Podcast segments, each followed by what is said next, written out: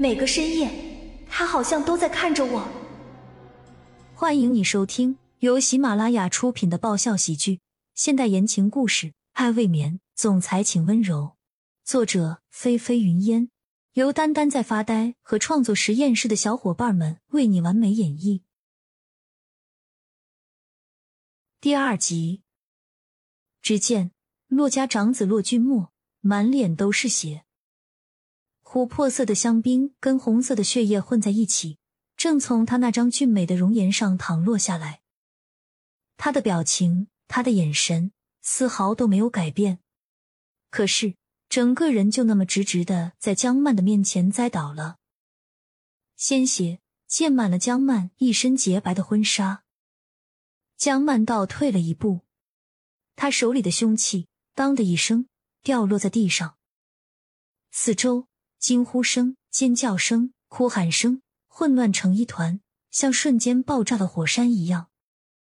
这个时候，很多人已经冲上了台，江曼的身体被推挤拉扯，无数熟悉的脸庞在他的眼前掠过，一切都好像化为了一场光怪陆离的梦。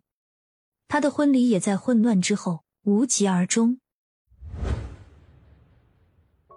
深夜的医院内，骆家人跟江家人分别在两间休息室里。江曼身上还穿着那件带血的白色婚纱，满脸木然的坐在椅子上。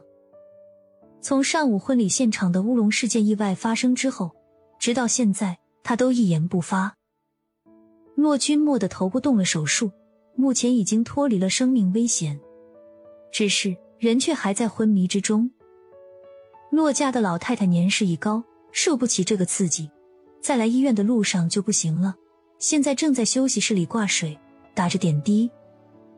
这骆君墨是骆家的第一继承人，年仅三十岁，掌管着骆氏集团，是骆家的主心骨。谁也没有想到。他居然会在自己亲弟弟的婚礼上被新娘手里的香槟酒瓶给砸成了重伤。这条足够劲爆的新闻消息一出，下午开盘，骆氏的股票就遭到了大量抛售，直接封在了跌停板上，真是祸不单行啊！而江家这边也笼罩在愁云惨雾之中。父亲江乾林背着手走来走去，一边走一边不安的训斥着江曼。曼曼，你这次真的闯了大祸了。乾林呐，你说这骆家老大要是真的醒不过来，可怎么办呀？他们会不会抓我们慢慢去坐牢啊？母亲秋真神情凝重，心里很是着急。一直沉默不语的江曼忽然起身，终于开口了：“我要去见骆家奶奶。”你现在过去的话。恐怕会被骆家的人给乱棍打死啊！江修看了妹妹一眼，说道：“天底下有哪个女人会像她，脾气这么火爆的？要不是因为这次事情的起因错在骆君年身上，骆家也自知理亏，不然早就报警了。打死不打死，我都要去。”江满心里主意已定，他不顾家人的拦阻。转身去了骆君莫的病房，哥哥江修连忙起身，随后便跟上了他。来到骆家的休息室前，江曼深吸了一口气，推门进去。里头的骆家人看到他，面色皆是一沉。骆君年站在最里头的角落里，见江曼来了，快步的走到他的身边，小心翼翼的问他：“曼曼，你怎么来了？”江曼看都不看他，径直走到了骆家老太太的面前，恭敬的低下头，双手紧紧攥住身上带血的婚纱，口吻坚定的说道：“奶奶，我会对骆大哥负责的。从今天起，我会一直照顾他的，直到他醒过来。”江曼的声音不大不小，却正好让屋里的每个人都能听到。骆家人脸上的表情，个个都显得极为惊诧。